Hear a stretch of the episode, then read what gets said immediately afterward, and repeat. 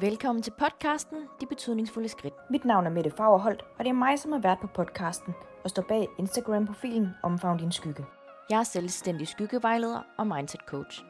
Jeg lærer dig at bryde dine destruktive tankemønstre, så du kan skabe et liv med indre ro, glæde og følelsen af frihed gennem et opadgående mindset. Jeg har derfor inviteret forskellige danskere ud på en gåtur for at snakke om, hvilke betydningsfulde skridt de har taget for at kunne stå der, hvor de står i dag. Mine gæster er modige, ærlige og ikke mindst inspirerende på så mange måder. De tager os med på deres livs rejse, deler åben og ærlig omkring den historie, som de har med i deres rygsæk. Det er også derfor vigtigt at huske på, de er blot bare mennesker med tanker og følelser, som de har handlet ud fra, og nu har de valgt at vise os den tillid at dele deres rejse med os. Dagens inspirerende gæst er endnu engang Christian fra Trident Mind, og hvis du endnu ikke har hørt sidste uges afsnit, synes jeg, at du skal gå ind og lytte til det først, da vi starter, hvor vi sluttede. Vi snakker nemlig omkring det at tage bitte små betydningsfulde skridt og pille tingene helt fra hinanden, når vi som mennesker skal arbejde med os selv og flytte os. Derudover får vi en snak omkring nogle af de barske omkostninger, som det også har kostet Christian at være ramt så voldsomt af sin PTSD i relation til sin familie og omgangskreds. Men ikke mindst får vi snakket omkring de der svære følelser, som ikke altid helt er nemme at sætte ord på. Og hvornår går grænsen egentlig? Hvordan ved Christian, at han har nået grænsen og ikke længere skal presse sig selv mere med sin selvdisciplin? Men det er jo også ja. det der, altså gør det altså super interessant, det der med at virkelig bare altså pille det helt, helt, helt fra hinanden. Ja. Og så tage de bitte, bitte, bitte små altså skridt ja. for at, at bygge sig selv op igen og ja. overvinde det, man egentlig ja. altså, er bange for, ikke? Eller jeg, jeg er altså jeg er så overbevist nu, også fordi jeg selv, jeg har selv været et sted i mit liv, hvor jeg tog alt for store skridt ad gang. Og hvis vi tager sådan noget som, ja, mit yndlingseksempel, det er jo vægttab. Jeg tror, at grunden til, at mange mennesker de fejler med vægttab, og det har jeg også selv gjort tidligere, fordi jeg var ikke den slanke dreng i klassen, det er, at vi sætter vores mål alt for højt. Mm. Og der er ikke noget galt med at have store mål. Det synes jeg er helt fint. Det har jeg selv. Jeg har jo sindssygt store mål. Men hvis der er noget, jeg har lært at, at skrue på, så er det vejen dertil. Mm. Øh, og vægttab, det er jo et glimrende eksempel, fordi hvad sker der 1. januar? Ikke? Alle de melder sig ind i et fitnesscenter, og nu skal den bare have, og jeg skal tabe 10 kilo det første halvår. Øhm, måske skulle du være glad for at tabe to. Ja. Øhm, altså, ja, ja, ja, fordi det handler faktisk ikke det handler ikke om slutmålet, og det er jo en kliché, og hvis man slår op i øh, citatbøger og så videre, så vil det her poppe op mange gange. Det handler ikke om slutmålet, det handler om, hvordan du kommer der til. Mm. Og jeg har selv været en af dem der, der bare, Nå, nu skal, vi, øh, nu skal det bare gå stærkt, og, og vi lever i et samfund, hvor alting skal gå stærkt. Der er jo ikke nogen, der gider at sidde og nørde tingene og tage små skridt for at opnå et resultat øh, for mit vedkommende 3,5 år ude i, i fremtiden, hvor jeg så fik det bedre i forhold til PTSD det er der ikke nogen, der kan overskue. Mm-mm. Så derfor så tror jeg, det er vigtigt, at man bare fokuserer på den der proces med de bitte små skridt. Ja. Fordi det virker. Mm. Og så må man aldrig undervurdere effekten af at inkorporere små, nye, positive vaner i sit liv. Fordi hold nu fast en effekt, det kan have. Mm. Og jeg fandt, øh, jeg fandt på et tidspunkt, jeg kan ikke huske, hvornår det var i min proces, men jeg fandt jeg den her det her matematiske regnestykke, der hedder, hvis du bliver 1% bedre hver dag, så bliver du 37 gange bedre på et år. Og jeg kan huske, at jeg tænkte utrolig meget over det der. Fordi 1% om dagen, det er jo ingenting. Nej, så tænker man, så kan jeg lige så godt lade være. Kunne man godt præcis, hurtigt komme til. Lige præcis med det. Fordi den, der har jeg også selv været. Øhm, så, så er det jo ligegyldigt. Mm. Men nej, det er nemlig ikke ligegyldigt. Mm-mm.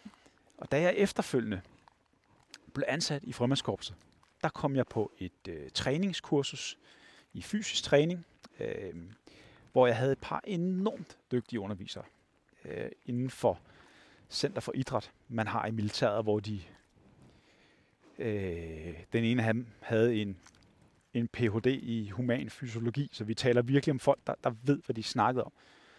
Og noget af det, jeg blev mærke i, de sagde, det man har fundet ud af i forhold til styrketræning, og nu, nu taler vi lige i, i overførte eksempler, styrketræning for eksempel. Hvis du styrketræner 4 gange 15 minutter på en uge, så er det lige så effektivt, som hvis du tager en time i træk.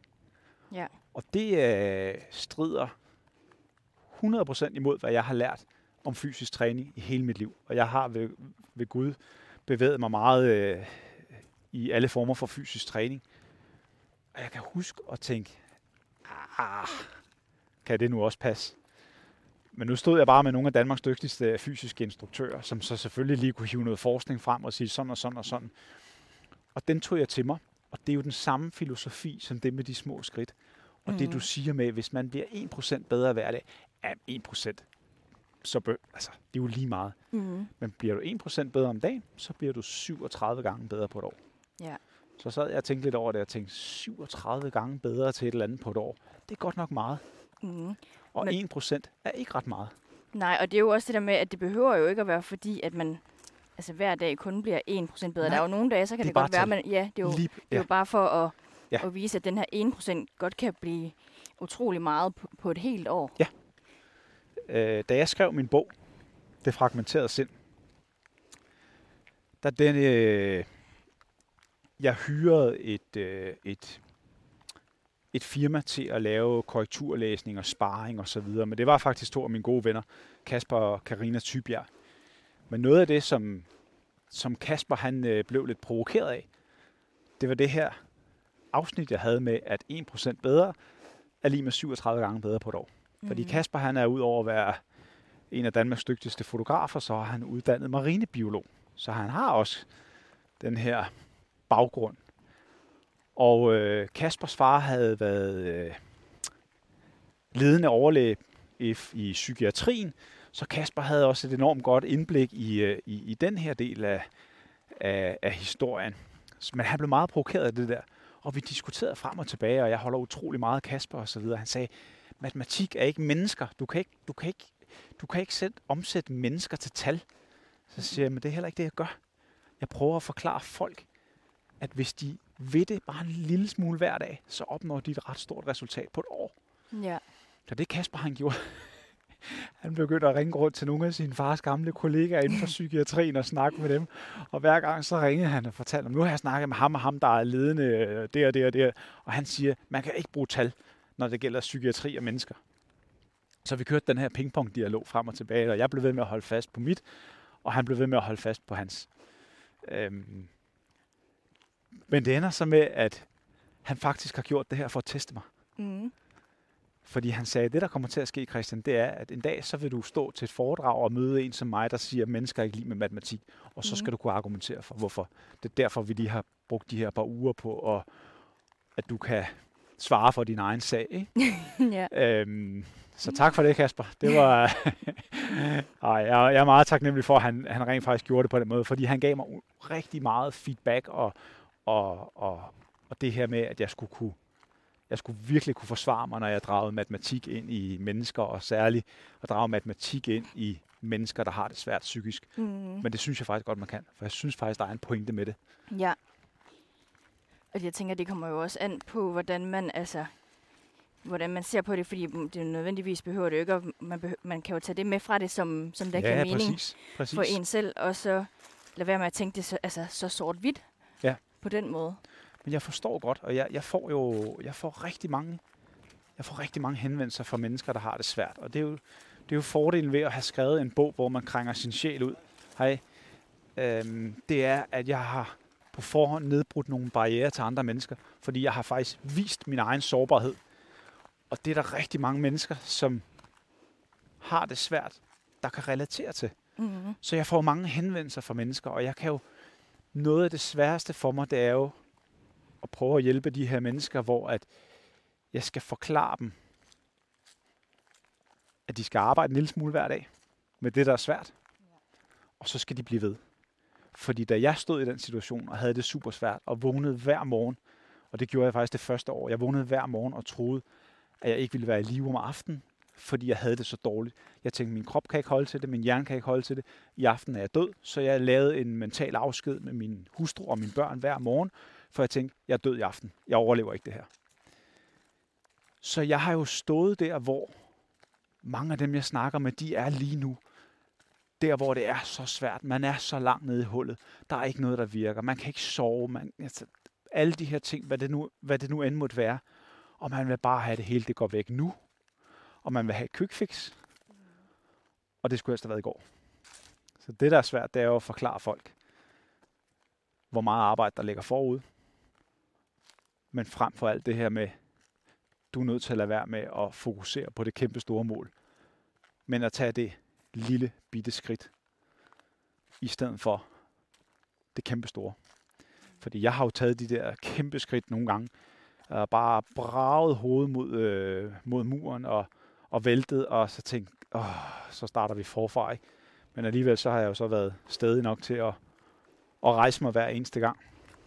Men det kan også være, at det er nogle af de her ting, der også har skudt til for at også opdage, at det ikke er de her store skridt, ja. der er nødvendigvis og jeg, jeg har, er det, der har skal meget specifikke episoder, hvor det er gået op for mig. Og det var blandt andet efter 3,5 år, der bliver jeg så ansat i, i frømandskorpset. Jeg får en opringning en aften fra dykkermesteren i frømandskorpset, der havde hørt, at jeg, øh, jeg manglede noget at lave. Og det havde han så hørt fra en, øh, en fælles bekendt. Og de mente jo så nok, at jeg havde nogle kvalifikationer, fordi jeg havde både været politimand og havde arbejdet med dykning og erhvervsdykker, som de kunne bruge, fordi de skulle til at bygge deres dykkersektion op igen, fordi den havde været drænet for ressourcer oven på alle ørkenkrigene. Så det ville de godt have mig til at være med til. Og for, altså, det, det, det var jo øh, det var en helt uvirkelig opringning at få kvart over otte om aftenen mm. fra et sted som Frømandskorpset. Fordi normalt så skal du jo igennem øh, 8 måneders øh, elevtid i helvede for at blive, blive, øh, blive frømand, og det skulle jeg jo så ikke. Jeg er jo så heller ikke frømand. Øhm, men jeg fik chancen for at være med i det her unikke fællesskab, som er meget, meget få for ondt. Så den greb jeg selvfølgelig. Selvfølgelig gjorde jeg det. Øhm, men jeg greb den jo så også og tog alt for store skridt. Og igen, min hustru må jeg kreditere for bare at sige, Christian, du har fået en PTSD-diagnose. I min optik dengang, sagde hun, du er langt fra at være rask. Mm. Du kan ikke holde til at træde ind i sådan et miljø og bare give den gas. Hvor jeg sådan, mm, selvfølgelig kan jeg da det. Så jeg trådte bare ind i det miljø, og så fyrede jeg den bare af, og jeg ramte panden mod muren gang på gang på gang. Jeg havde verdens bedste teamleder og chef, som var så ekstremt dygtig til at presse mig lige over grænsen, og så give mig friheden til at have en pause på den anden side. Ja. Så han kørte mig lige over bristepunktet, og så gav han mig ro til at restituere, og så kom jeg jo så tilbage en my bedre. Mm. Og øh, altså helt, helt, helt øh, fantastisk måde at, at, at bygge mig op igen på. Nok ikke den, man ville øh, typisk anbefale, men, men han var bare en meget, meget dygtig menneskekender, så han vidste lige præcis, hvor meget han kunne presse mig. Mm. Så han vidste jo lige præcis, hvor at mit breaking point det lå. Ikke? Ja. Men så fik jeg jo så også tiden til at restituere. Og når det så havde været en særlig slem periode, så kunne han sige, "Prøv, du holder fri en uge nu. Det vil sige, så kom jeg hjem, holdt fri en uge, og så mødte jeg ind igen, og så startede vi bare forfra. Mm. Øhm, og tilbage til det der med at løbe panden mod muren, fordi min, min kone havde jo ret, ud fra et øh, normalt, rationelt, logisk perspektiv. Men det har bare aldrig været mig. Jeg er okay med at løbe panden mod muren.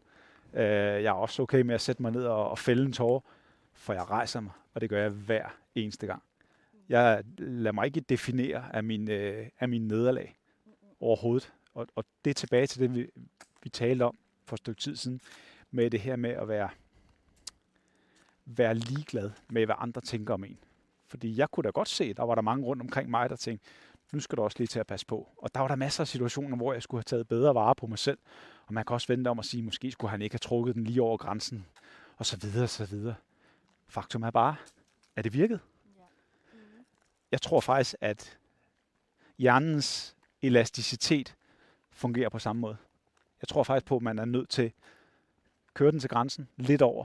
Men det, man så skal huske, det er at give sig selv ro i en periode, og så skubbe grænsen lidt igen. Fordi mm. hvis du bliver ved med at skubbe grænsen, uden at give dig selv ro, så har vi balladen. Og det er jo der, hvor folk de knækker med stress og alle mulige andre ting.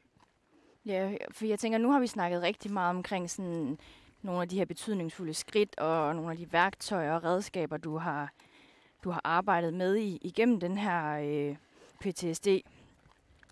Men, men hvad har været sådan nogle af de sådan, hårdeste, altså sådan negative konsekvenser ved at, at have været det her igennem? Altså det her igennem? Det, det er, øh, der har været mange. Det ene er, at når man er politimand, som jeg var, og det var min identitet, den bliver taget fra dig på et splitsekund. Øh, pludselig så vil din arbejdsplads ikke have dig mere, fordi du er, du er skadet, og de kan ikke bruge dig.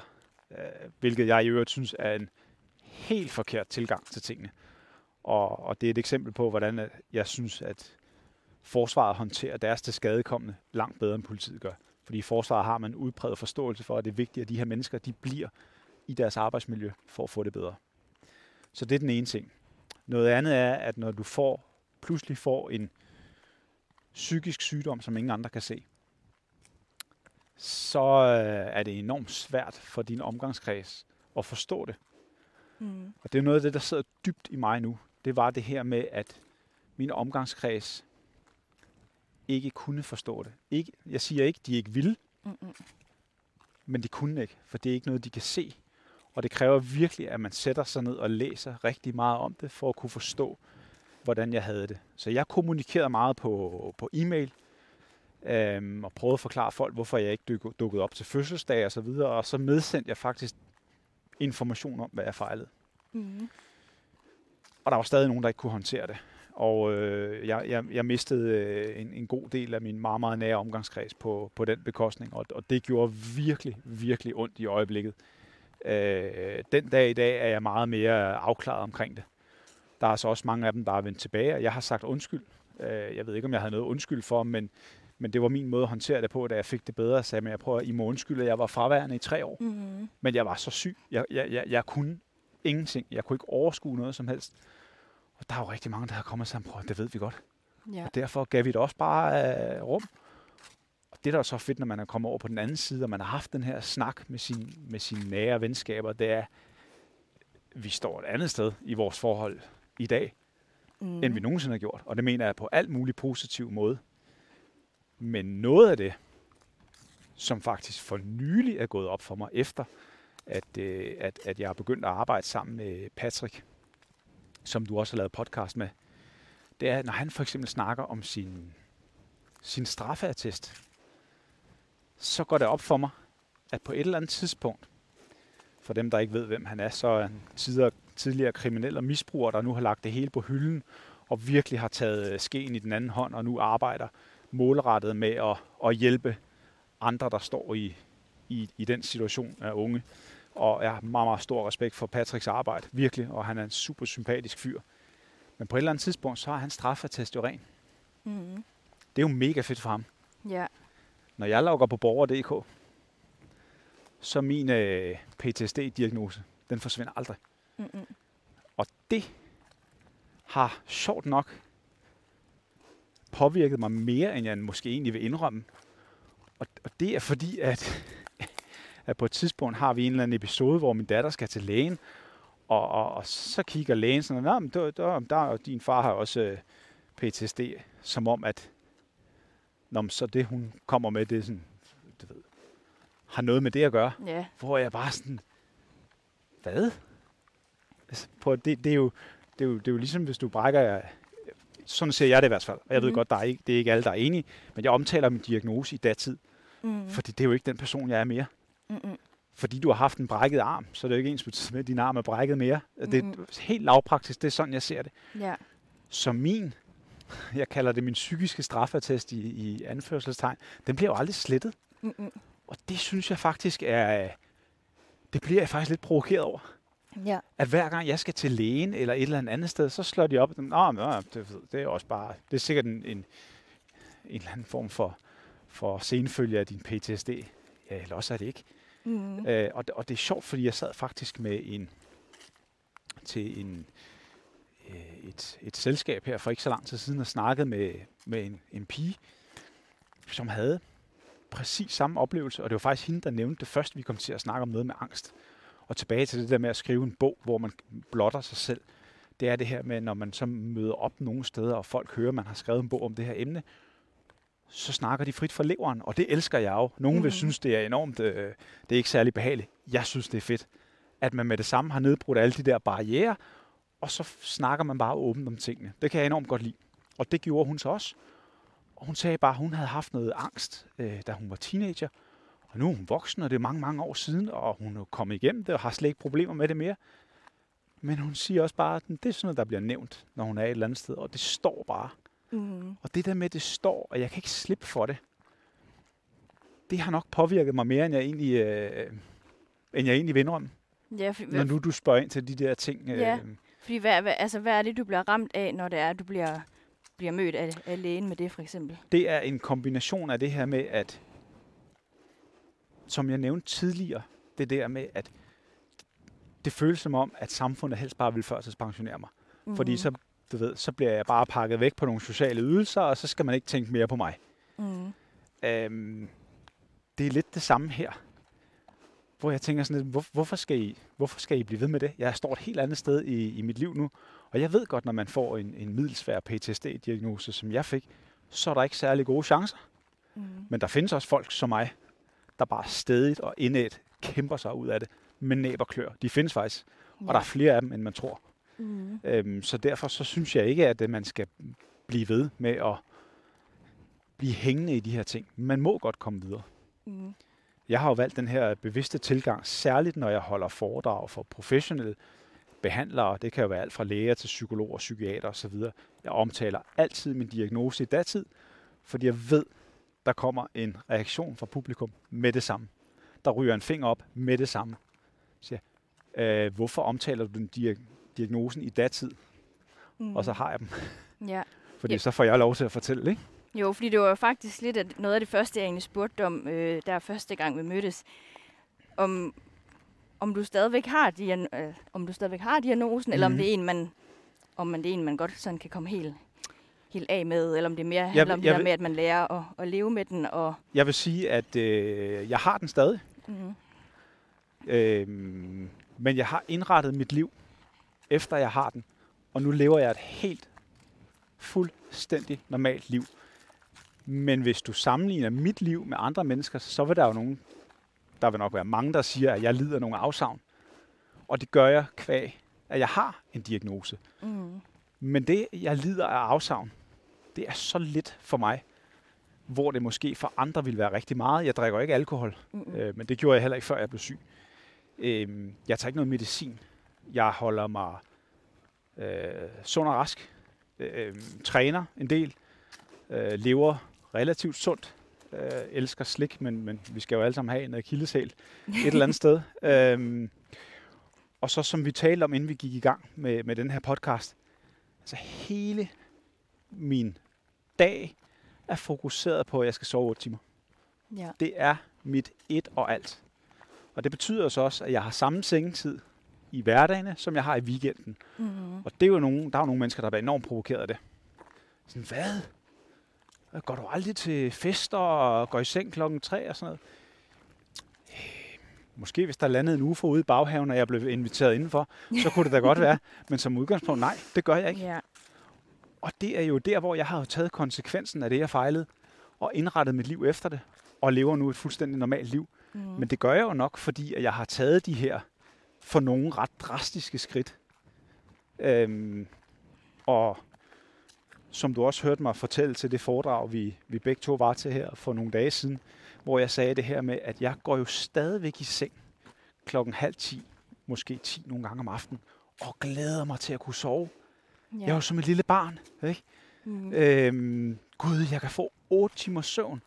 Og det har jeg efterhånden fået i nogle år, så skulle jeg helt så sige. Og tænk engang, jeg bliver stadigvæk lige glad, hver gang jeg skal lægge mig i sengen om aftenen. Og, no- og nogle gange så kan jeg blive sådan helt, du kan se, jeg bliver nærmest glad af at, at snakke om det. ja, dine øjne lyser helt op. Ja, men, men, men det er jo fordi, når man har i så mange år har haft det så frygteligt. Jeg var så bange for at lægge mig til at sove. Altså virkelig. Nej, ikke bare bange. Jeg var angst. Du kan, du kan prøve at se, altså jeg får jo jeg får gåsehud af at tænke på de der mareridt. Mm, Men det har jeg jo så ligesom det der med den sociale arv. Jeg har bare vendt det på hovedet. Så nu husker jeg at være glad for, at jeg kan gå i seng hver aften og sove 8 timer. Ja. Og det er virkelig noget, jeg sådan, du ved, jeg kan rejse mig op klokken halv time om aftenen på sofaen, så siger jeg til min hustru, jeg skal op og sove nu. Er det ikke dejligt? Og hun er sådan lidt, øh, jo. Men jeg er bare glad, fordi jeg ved, jeg kan gå op og sove. ja. Så, så det er jo den måde, jeg har indrettet mit, øh, mit liv på, og gør, at, at, at jeg har det godt i dag. Og jeg tror, det er vigtigt, og, og, og det var også noget af det, jeg prøvede i min bog, at give folk det her 360 graders perspektiv på, når man har fejlet noget alvorligt, som jeg har. Jeg tror simpelthen ikke på, at man kan springe over, hvor gaden er lavest ret mange steder. Du er nødt til at gøre, ligesom japanerne altid har gjort. Som de gamle grækere, de gjorde. Det her med, at man har det japanske ordsprog, der hedder en, et, en sund sjæl i et sundt læme. Ja, det er fuldstændig rigtigt. Du kan ikke forvente, at du bliver at du får det mentalt bedre, hvis du drikker en halv flaske vodka og 10 bajer om dagen. Mm-mm. Du kan heller ikke forvente at, at, at blive mentalt sundere, hvis du samtidig har et kæmpe problem med den mad, du indtager. Det hele hænger sammen. Ja. Der er nogle mennesker, der bliver provokeret af, at jeg siger det på den her måde. Det er bare min erfaring. Du, mm. du er Mhm. nødt til at kigge på det fulde billede. Det jeg blandt andet gjorde, da jeg blev syg, det var, at jeg begyndte at justere på alt, hvad jeg kunne justere på. ja. Vitaminer, øh, sågar parfume. Jeg satte mig bare ned fra en ende af og læste og lærte alt, hvad jeg kunne om PTSD. Og så begyndte jeg at sidde og tænke over det. Okay, over en million mennesker, de har parfumeallergi i, øh, i Danmark. Ud af knap 6 millioner. Så vi kan godt blive enige om, at parfume, det er nok generelt ikke specielt godt for mennesker. Fjerner vi alle parfumeprodukter derhjemmefra. Deodoranter, øh, skyllemiddel, vaskemiddel osv. osv. Mm. Bare for at nævne et af de, igen, små skridt, jeg tog mod helbredelsen. Ja. Men når man plukker alle de her ting og forbedrer sig 1% alle steder, så er det jo lige pludselig, så er vi tilbage til den formel, ikke? Så bliver det hele 37 gange, gange bedre på et år, og den dag i dag bruger stadigvæk ikke parfume. øh, Altså, så, så, så min pointe med det her, det er bare, du skal dele med vilde Mm. på alle fronter. Øh, og hvis du står stejlt på, at øh, Nå, men jeg, vil, jeg vil køre på McDonald's hver dag og, og spise mit, øh, mit Big Mac meal, og så bliver jeg nok meget sundere. Ja, det er ikke helt sådan, det øh, hænger sammen. Sorry to say, men øh, man er virkelig nødt til at ville det. Ja, og det er jo også det, jeg synes, det også er virkelig vigtigt også at, at sætte fokus på, at du har jo virkelig vælget det, og du har virkelig altså også kæmpet for at nå Mhm. mm-hmm. dertil, hvor du, altså, hvor du står i dag. Ja. Fordi det er jo ikke noget, man bare lige Nej. går ud og gør fra den ene dag Nej. til den anden, fordi at så havde vi alle sammen gjort det, tænker Ja. jeg. Så du har jo virkelig været inde og, og lave også et men, altså virkelig mentalt arbejde Jamen, med dig selv, for jeg kunne forestille mig, der også når man får alle de her forskellige angstdiagnoser, også at ens altså hjerne må jo være virkelig på, på overarbejde konstant. Oh yes. Og en ting er det, hvad, hvad det er, at de her angstdiagnoser kan, kan sætte i gang af, af tanker i forhold til, til angst. Men jeg tænker også, der må... Og det ved jeg jo ikke, om det er noget, jeg putter over i dig, men jeg kunne i hvert fald forestille mig det her, når man så også altså, er far, og man er, man er mand, og Mm. Måske sådan, hvis man også tænker sådan lidt i forhold til, hvordan øh, rollefordeling og sådan nogle ting har været igennem Ja. de sidste mange år, at man er lidt den her, der har den her beskytterrolle, Ja. til lige pludselig at være i en tilstand, hvor man måske ikke føler, at man kan være Ja. den mand og den far, som Ja. man som sk- skulle gå forrest og Ja. være den, den stærke i, 100 i procent. flokken. Du har helt ret. Jeg nævnte det der eksempel med, hvordan jeg ikke kunne være den, den mand, jeg gerne ville være for min hustru, da hun skulle føde. Mm. Øhm, men jeg har faktisk et andet eksempel også, fordi på et tidspunkt, hvor jeg ikke har sovet i flere år, der går jeg til lægen og spørger, om jeg ikke kan få noget sovemedicin. Øh, og min læge, hun var super sej. Hun var ligesom min, min leder i, i frømandskorpset. Hun vidste godt, jeg kunne måske tåle mere end de fleste. Mm. Så mellem linjerne, så sagde hun, at øh, det måtte jeg lide mig igennem. Det var ikke, hvad hun Ja. sagde officielt. Officielt Mhm. så sagde hun, hun ville ikke give mig sovemedicin, fordi det var ekstrem vanedannende. Øhm, og jeg har enormt stor respekt for, at hun, hun faktisk kunne, kunne se mine grænser så stærkt. Men på et tidspunkt, så, så er jeg virkelig desperat. Og, og, og jeg kender en, en, en læge privat, og hun sagde også sådan, hvis, hvis du ikke snart får sovet, så bliver du indlagt. Ja.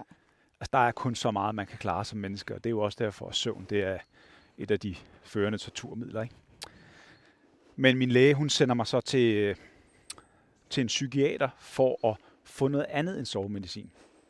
Der ender jeg med at få, få antidepressiv medicin til at sove på, selvom jeg ikke var deprimeret. Og det her medicin, det har frygtelige bivirkninger for mig. Og på et tidspunkt, så, øh, så vågner min hustru om natten ved, at babyen har kastet op, og hun kommer ind til mig, og jeg ligger og sover ind i stuen, og spørger, om jeg ikke kan hjælpe hende med at skifte lagen. Mm. Så hun går ud, sove, øh, ud på badeværelset og går i gang med at skifte den lille, og jeg skal så ind og skifte det her lag. Jeg kravler derind, fordi mm. jeg er så påvirket af det medicin. Op i det ene hjørne af sengen, løfter laget af, besvimer. Ej. Vågner, kravler op i det næste hjørne, trækker laget af, besvimer. Og sådan gør jeg i alle fire hjørner. Jeg har aldrig i mit liv følt mig så lidt som mand, og så lidt som menneske, for mm-hmm. jeg kunne ingenting. Nej. Jeg havde så frygtelige bivirkninger af det medicin. Og efter den nat der, tænkte det her, jeg vil hellere lide mig igennem. For det mindste, når jeg var, når jeg ikke fik medicin, så kunne jeg, så kunne jeg jo stadig mærke, at det var ubehageligt. Mm. Men jeg kunne også være der på en eller anden måde for min hustru. Det kunne jeg jo ikke, når jeg besvimede hele tiden. Mm-mm. Og, og det, der vendte det for mig. Ja. Øhm, så, så det var en øh, det var en enormt stærk oplevelse med ikke at være særlig meget mand, for nu at sige det på den måde. Øh, en anden oplevelse, jeg havde også, øh, det var i forhold til det her med at være forældre. Det var, at jeg vågner en morgen ved, at min datter på 6, hun står nede for enden af sofaen, som jeg sov på, og ser dybt forskrækket ud. Men det viser sig så, at jeg har haft mareridt, fordi det lykkedes mig sidst på natten at falde i søvn, mm. og har mhm. så mareridt. Og hun har registreret fra tidligere, at hvis hun skal vække mig, så skal hun hive mig i stortåen og tage to skridt tilbage. Ja. Fordi jeg kommer flyvende op ikke? på det tidspunkt. Så det gør hun. Også vildt, hvad børn de allerede kan, så vildt. kan afkode og Så læse. vildt. Øh, øh, og omvendt, så kan det hun oven på sådan en situation der, da så var vågen og så videre, så skiftede hun bare lynhurtigt, så er det bare noget morgenmad, og så sad vi og snakkede om et eller andet med skolen igen. Ikke? Mm. Så bare det her med at kunne omstille sig lynhurtigt. Men jeg kan huske det der med at flyve op af sengen, og så står hun der og ser forskrækket ud. Ikke? Og øh, ligesom medicinen, der slog mig ud, og jeg ikke følte mig som særlig meget mand, fordi jeg ikke kunne hjælpe min hustru, så der, der følte jeg mig super magtesløs som, som forælder. Øhm, fordi jeg prøvede egentlig på alle mulige måder at, at skjule, at jeg havde det dårligt for hende. Blandt andet ved det her med, som jeg også sagde tidligere, opretholde de her rutiner med at følge hende i skole og, og, og hente hende igen, ikke? Mm-hmm. så hun ikke skulle mærke, at der var noget galt. Hun kunne jo ikke se, at jeg lå de syv timer derhjemme på sofaen og rystede. Nej. Så uh, ja. Men, uh, men, men det er nogle af de uh, konsekvenser, der har været, der har været super, super svære at, at håndtere. Øhm, så ja. Men jeg sådan tænkt efter, hvad hedder det, foredraget, der øh, snakker du meget, eller det gør I begge to omkring det her med, med disciplin. Ja. Og det her med at, at blive i, i de utrygge for at gøre det mere mm. komfortabelt. Ja. Og det har din historie i dag, som vi har været meget igennem, og dine sådan skridt, du har taget i dit liv for at, at stå, hvor du står i dag, også været gode eksempler på, hvordan det er, man også kan komme videre. Men det, det jeg sad og tænkte på, det var, for jeg forstår det godt til, til en, en vis til et grad, vis punkt, til, ja. til et vis punkt. Ja. Men, hvor, men hvornår ved man, eller hvornår ved du, hvor, hvor går din grænse? Hvornår ved du, at, at nok er nok i forhold til, at nu skal du altså ikke presse dig mere? Giver mit spørgsmål mening? Ja, det giver rigtig god mening.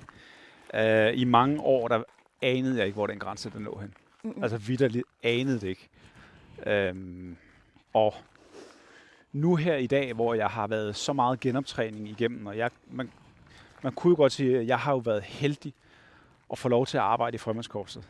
Fordi, som jeg også sagde til det foredrag, de er jo rigtig dygtige til at nedbryde mennesker og bygge dem op igen. Mm-hmm. Det er jo det, de gør på hele deres elevskole. Strengt taget, så bliver eleverne nedbrudt, og så bliver de bygget op igen i en ny og stærkere udgave.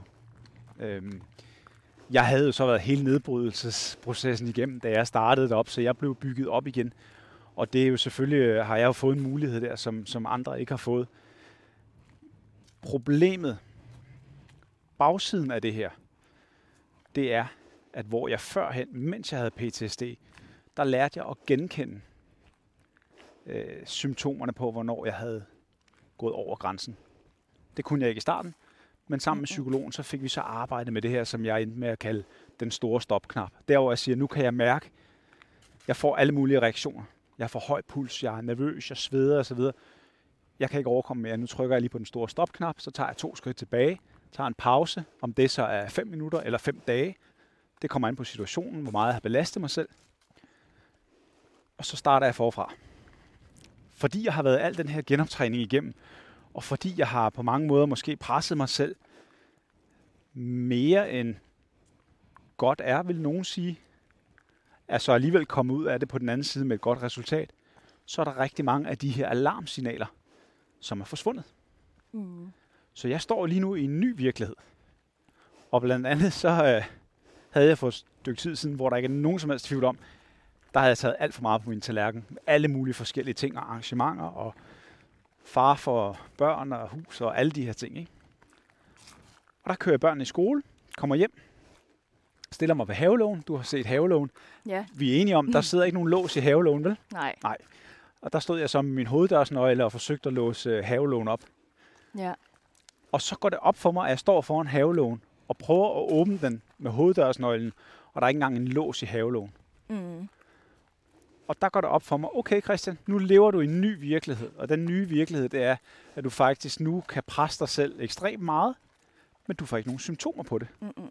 Så mit symptom nu, det er jo så, at så slår min hjerne bare klik, og så prøver den at åbne havelågen med hoveddørsnøglen. Ja. Så nu lever jeg jo i en, en faktisk en ny virkelighed, hvor jeg skal lære at, at kigge anderledes på mig selv, og hvornår jeg har presset mig selv nok. Øh, så, så det er jo det er stadig noget, jeg arbejder med. Ja. Og det kommer jeg til resten af mit liv. Øh, Jeg har været velsignet med, med en hustru, der har været god til at sige fra for mig. Og det var faktisk også hende, der oprindeligt sagde, at nu, nu skulle jeg sygemelde mig, fordi hun kunne se, at jeg ikke kunne mere, men jeg bliver bare ved. Mm. Mm. Så nogle gange så har jeg brug for også at, at omgive mig med mennesker, der siger, nu, nu, øh, nu tager du lige et, øh, et, et skridt tilbage. Ikke? Ligesom Mhm. min chef i frømandskorpset, han gjorde. Han var også god til at sige, nu, nu tager du hjem Ja. og holder fri nogle dage. Og også bare det der med at have en, ja, en der altså lidt, altså sætter en grænse for dig, Ja. men du ved, altså men, men på en kærlig måde, når Ja. det er, at man ikke altid selv formår at, at helt at mærke, hvor er det, den går. Jeg tror også, at min hustru, hun sagde det rigtig godt på et tidspunkt. For, ja, det er faktisk ikke så lang tid siden. Hvor hun sagde, det der skete, da du blev ansat i formandskorpset, det var, du fik en ny chance i livet. Du kørte på med krum hals. Du havde ikke ret mange kræfter tilbage, da du kom hjem fra arbejde, fordi det er et krævende arbejde. Og de sidste kræfter, dem brugte du på dine børn, og ikke på mig. Altså, Ja. Tale om at få en, øh, en, en lussing ind fra sidelinjen, ikke? Mm. Åh, den synes jeg var, øh, den var tung at sluge, den der, ikke? Men hun ja. havde fuldstændig ret. Fuldstændig ret. Så, så noget af det, som jeg så også nu skal arbejde med, det er det her med, at okay, jeg skal også lige huske, at jeg faktisk har, jeg har også en partner derhjemme, jeg også lige skal huske at tage mig af. Mm. Øhm, og ja, sådan har vi jo alle sammen noget, vi skal blive ved med at arbejde med, ikke? Øh, Men, man når opdagede aldrig i du, mål. men opdagede du det i det, hun sådan, måske ikke lige, du ved, i det sekund, hun siger det, øh, at hun rent faktisk sådan havde ret, eller er det først noget, du sådan har fundet ud af, altså lang tid efter? Nej, jeg var, jeg var klar over, da, Ja. hun, da hun sagde det. Jeg, jeg benægtede selvfølgelig alt, som en, en rigtig mand skal gøre. Ja, Men det gjorde jeg kun i 10 minutter, tror jeg. Så måtte Okay. jeg jo krybe til kors, og så kunne jeg godt se, at du har fuldstændig ret. ja. Du har fuldstændig ret. Og, og jeg er... Jeg har også en tendens til, når jeg får en, en idé, en mission, om du vil, som, mm. som, som det, jeg laver, er for mig nu. Den her mission med at prøve at hjælpe andre mennesker. Så får jeg skyklapper på. Mm. Og børnene, det kører på autopilot, fordi jeg har haft den barndom, jeg har haft. Så går jeg ekstremt meget op i, at mine børn har det godt. Og når jeg siger, at mine børn har det godt, så tænker jeg ikke på fysiske genstande. Mm-mm. For jeg er strengt taget øh, ligeglad med, om de har en iPhone eller ej. Ja. Det er, det er ikke det. Jeg går op i, at jeg er til stede for dem, fordi at være der fysisk er ikke ens betydende med, at man er til stede. Mm-mm. Der er rigtig mange forældre, der er til stede fysisk, men mentalt, der er de fuldstændig fraværende.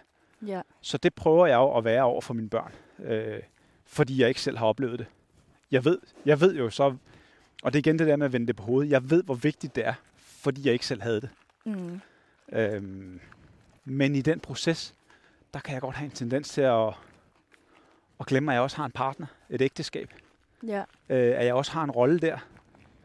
Øhm, og, og det er virkelig noget, jeg skal, jeg skal arbejde med. Heldigvis synes jeg, at min hustru hun er blevet langt bedre til at, at minde mig om det i god tid. Sådan lige at sige, du er med på, at nu er det dig, der skal arrangere et eller andet, som vi to skal lave sammen uden børn. Mm. Og så er jeg jo bare dum mand, ikke? Bare sådan, nå gud ja, det er min tur, det er rigtigt. Ja. Fordi faktisk så er det jo, som livet er for rigtig mange mennesker, så skal man jo planlægge tid til sit forhold. Mm. Fordi ellers så går det bare i, i glemmebogen, i hvert fald når man har, har børn, ikke? Ja. Øh, og det er, det er bestemt noget, jeg skal blive bedre til, men ja, jeg arbejder med det, ligesom så mange andre ting. Ja. Og sådan er li- altså, livet jo, jo Ja. også bare sådan generelt, at, at så bliver man, altså, man påvirket af, altså, af nogle situationer, for eksempel det der med din, altså, din barndom, at du er meget sådan klar i spyttet omkring, hvad det er, du gerne vil give videre til dine børn, og Ja. at du vil gerne være mentalt til stede, fordi det, det er det, du har manglet. Ja. Men også hele tiden at finde altså, sådan balancen i, så man ikke kom, altså, forstår mig ret, kommer til at overgøre det. Og jeg ved godt, hvis man spørger nogen, så vil man nok ikke kunne komme til at overgøre sit nærvær i Og det relation sagtens. til sine børn. Ja. Men, men, men det, jeg mener med det, det er, at man også altså, skal huske sig selv i det, også, Ja. så det ikke Ja. alt sammen kun bliver på, Yes, på børnenes Ja. altså, præmisser, fordi, fordi er- at man ikke vil... ja, det er fuldstændig rigtigt. Øhm, og, og det er jo der, hvor jeg nogle gange måske bliver sådan... Øh, jeg vil jo også gerne skole dem. Øh, jeg ser jo ikke alt, hvad jeg har oplevet i min barndom, som noget negativt. Mm-mm. Jeg sætter mig ikke ned og har ondt af mig selv, fordi jeg har haft den barndom, jeg har haft. Øhm, overhovedet ikke.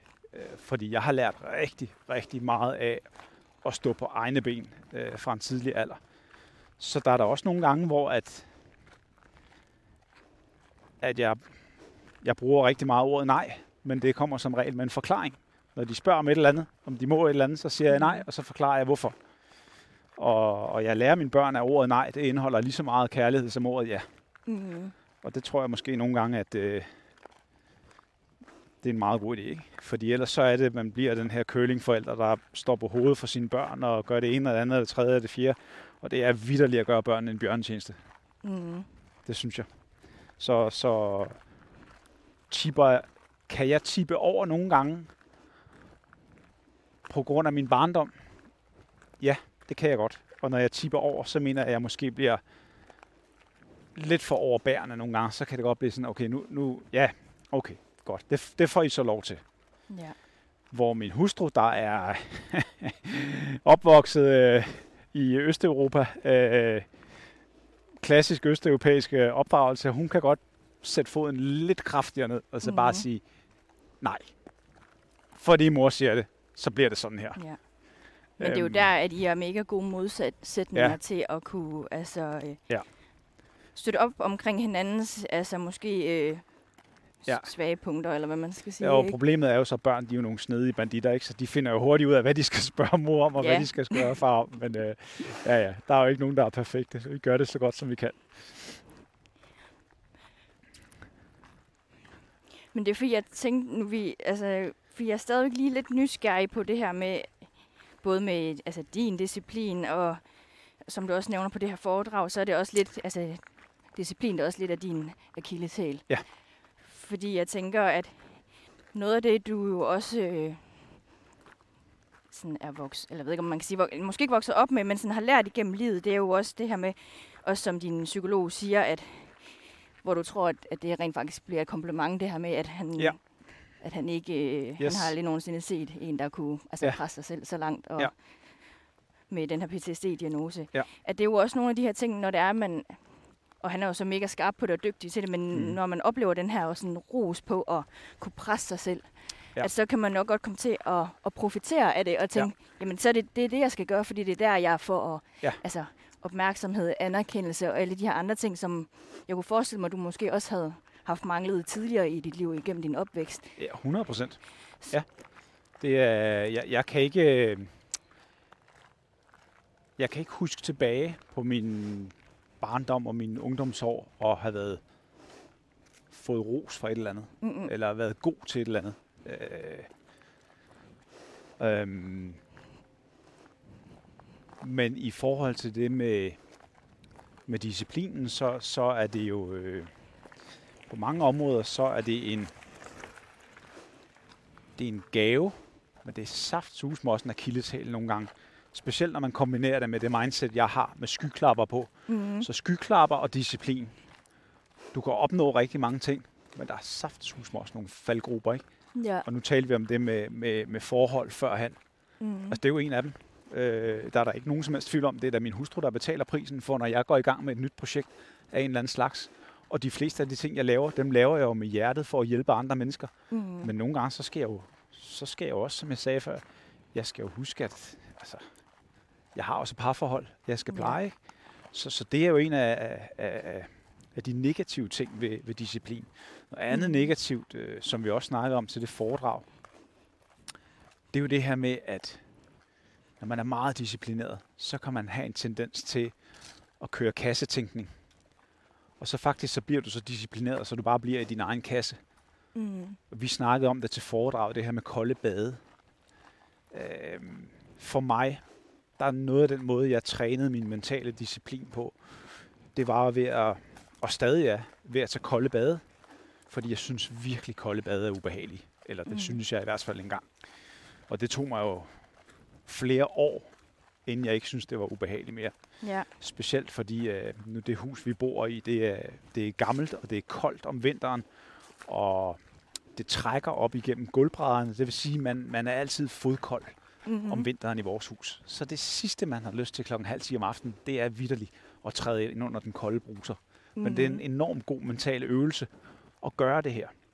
Hvor vil jeg hen med det? Jo, pointen med det her, det er, på et tidspunkt, så går det op for mig, at jeg er blevet så vendet til de her kolde plade, kolde bade, fordi jeg har kørt så benhård en disciplin med at gøre det hver dag, både morgen og aften, Mm. at nu skal jeg faktisk til at tage et varmt bad, for at vende det på hovedet. Ja. Og det er jo det her med, at, at disciplinen den bliver så stærk, så man bliver i sin kasse, og kan faktisk ikke kigge ud af den kasse. Man er, i. man er i sin egen lille boble. Mm. Og det er jo den negative side, men jeg, jeg må så samtidig sige, at jeg synes jo helt klart, at det at være disciplineret omkring noget, det er langt mere positivt, end det er negativt for mig. Ja, og det Øh. kan jeg sagtens øh, altså, altså følge dig i. Jeg sidder bare og tænker på, når jeg, altså sådan lige når du, du sætter det op sådan, og så kan det, det er nok bare min hjerne, der også kører rundt, ikke? Så bliver, altså, så bliver det meget sort-hvidt, så du ved Ja. sådan, det bliver lidt sådan, som om enten, enten eller enten Ja. tager jeg varmebad, og når jeg har taget varmebad længe nok, så Ja. går jeg over og tager koldbad. Ja. Hvorfor ikke noget midt imellem? Hvorfor skal det være yder, eller sådan, Ja, det er rigtigt. Hvorfor skal det være Ja, yderpolerne? det, du, har, du har fuldstændig ret. Og det er, jo, det er jo også en ting, jeg skal arbejde med. Fordi jeg fik for nogle år siden til et foredrag, der fik jeg stillet et, øh, et spørgsmål af en kvinde, som siger til mig, skal det være ekstremt, før du kan mærke dig selv? Mm. Og jeg blev faktisk lidt provokeret, dengang hun spurgte mig. Ja. Jeg tænkte sådan, hvad er det for et spørgsmål at stille? Mm. Nej, selvfølgelig skal det ikke det. Jeg kan da godt mærke mig selv. Så gik der et par år, så var jeg ude og holde andet foredrag. Så er der gået hjælp mig en kvinde, der spørger mig om præcis det samme igen. To mm. forskellige kontekster. Og jeg har jo sådan, at jeg tænker altid, og det er jo noget, jeg vil skole med i politiet, en gang kan være et tilfælde, to gange, det er et mønster. Ja.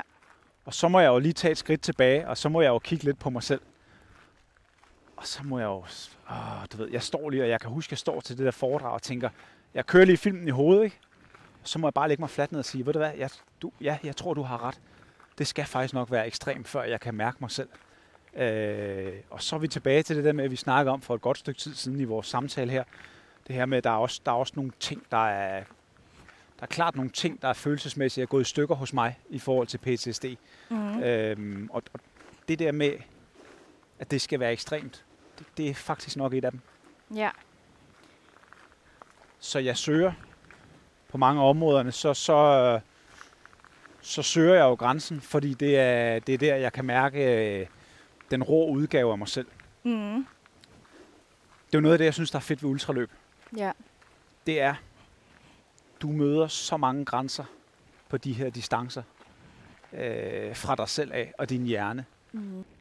Ultraløb, der møder du dine grænser, du møder den hele tiden, og du skal på en eller anden måde have din hjerne til at overbevise sig selv, om du kan godt blive ved. Og så kan man blive ved og ved og ved. Mm. Men det, der er interessant, det er, når du så møder andre mennesker, der løber samme løb som dig. De har jo de samme kampe med sig selv. Mm. Og på et eller andet tidspunkt, så de her lag, kan kalde dem forsvarslag, de her lag, mennesker har, når de møder andre mennesker, de ikke kender, de er pillet væk under et ultraløb. Så du, du møder folk råt, og i en, øh, en helt anden type samtaler, end man har med mennesker, man møder tilfældigt. Og det Ja. synes jeg er meget fascinerende. Mm. Øh, og det er jo sådan den, den positive del af det her med, at, at det skal være ekstremt. Det er, at man kommer også ind og, og, og mærker den her indre dialog, som Patrick han også har, har nævnt mange gange. Ikke? Mm. Den her dialog med, når det hele det er så ubehageligt. Vi tager lige et skridt videre, ikke? Og et Ja. skridt videre.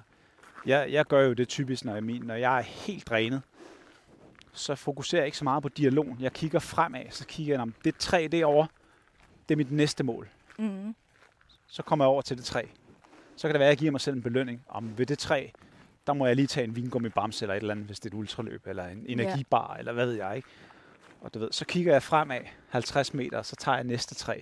Mm. Og så på et eller andet tidspunkt, så kommer, så kommer kroppen i gang igen. Fordi Ja. det er jo faktisk bare hjernen, der forsøger at beskytte dig. Det er hjernen, der siger, nu skal du stoppe, fordi vi skal altid have noget i reserve. Men det behøves vi ikke. Mm. Vi kan snyde den hjerne. Øhm, Men altså, tænker du virkelig, at det, at det er sandt, at det er fordi, at, at det, er, det er noget, der er ødelagt, eller, eller undskyld, ikke ødelagt, gået i stykker inde i dig, det her med, at du ikke sådan helt kan mærke, altså både, både måske grænser, men også øh, det her med følelser, eller er det... det, det kan sagtens være. Det er, det er en god pointe. Det synes jeg. Det er det virkelig. Øhm, det er det. Den har jeg faktisk ikke lige... Den tror jeg ikke, der er nogen, der har sagt til mig før. Jeg går bare og prøver at, at, at, at tænke på et godt svar, men jeg, jeg tror faktisk, du rammer den meget godt. Altså, det kan godt være, at det er... Altså, hvis jeg virkelig skal grave dybt, så tror jeg måske egentlig bare, det er en kombination af det hele. Mm-hmm. Altså alt fra, fra barndom øh, til, til det liv, jeg har levet, de erhverv, jeg har haft. Øh, det, det er nok en kombination af, af det hele, fordi der er jo også der er jo rigtig meget i det her med, hvordan jeg har levet mit, hele mit voksenliv i de her erhverv, hvor Mhm. at der er ikke rigtig plads til følelser. Mm-hmm. Øh, og der er ikke tid til følelser. Der er kun tid til rationale og handling. Mm-hmm. Og så er vi jo, og det er jo sjovt, for altså nu har vi, øh, det kan folk jo ikke se, men vi har jo faktisk gået i et kæmpe loop. Og lige nu går vi præcis det samme sted, hvor vi talte om det før, for mange, mange kilometer siden. Nå. Øhm, Ja. Jamen, det lægger du ikke mærke til, fordi du ikke kender, men jeg har jo Nå jo, jeg, jeg kan godt været her tusindvis af gange, så jeg kan jo jeg kan lige huske det. Øhm, det her med ikke at have tid til at mærke følelserne. Mm. Øh, for det Nå, var lige ja, det præcis rigtigt. det, Ja, vi det lige var om det, vi her. snakkede om lige her, ja. præcis her, sjovt nok. Og det, er, og, og det var her også, vi talte om den der mentale rygsæk, der blev, der blev fyldt op. Ikke? Mm. Og, og det, det tror jeg altså, den bliver, når man ikke... ikke kun når man ikke har tiden, men også når man ikke er i miljøet til at, at ligesom reflektere over de her ting. Øhm, så for at vende tilbage til dit oprindelige spørgsmål, så tror jeg måske, det er en kombination af det hele. Ja. Øh, Altså det tænkte jeg også, men jeg tror det er fordi mit, mit ja, det ved ikke, om det var et spørgsmål, om det bare var for at sætte en, en refleksion i gang, fordi at altså det jeg hører dig sige, det er, og så må du selvfølgelig gerne rette mig, mm-hmm. at disciplin er virkelig altså nøgleordet Mm-hmm. for dig. Øhm, men men din, en af dine udfordringer er også det her med at, at mærke dine følelser Ja. og at sætte en grænse. Ja.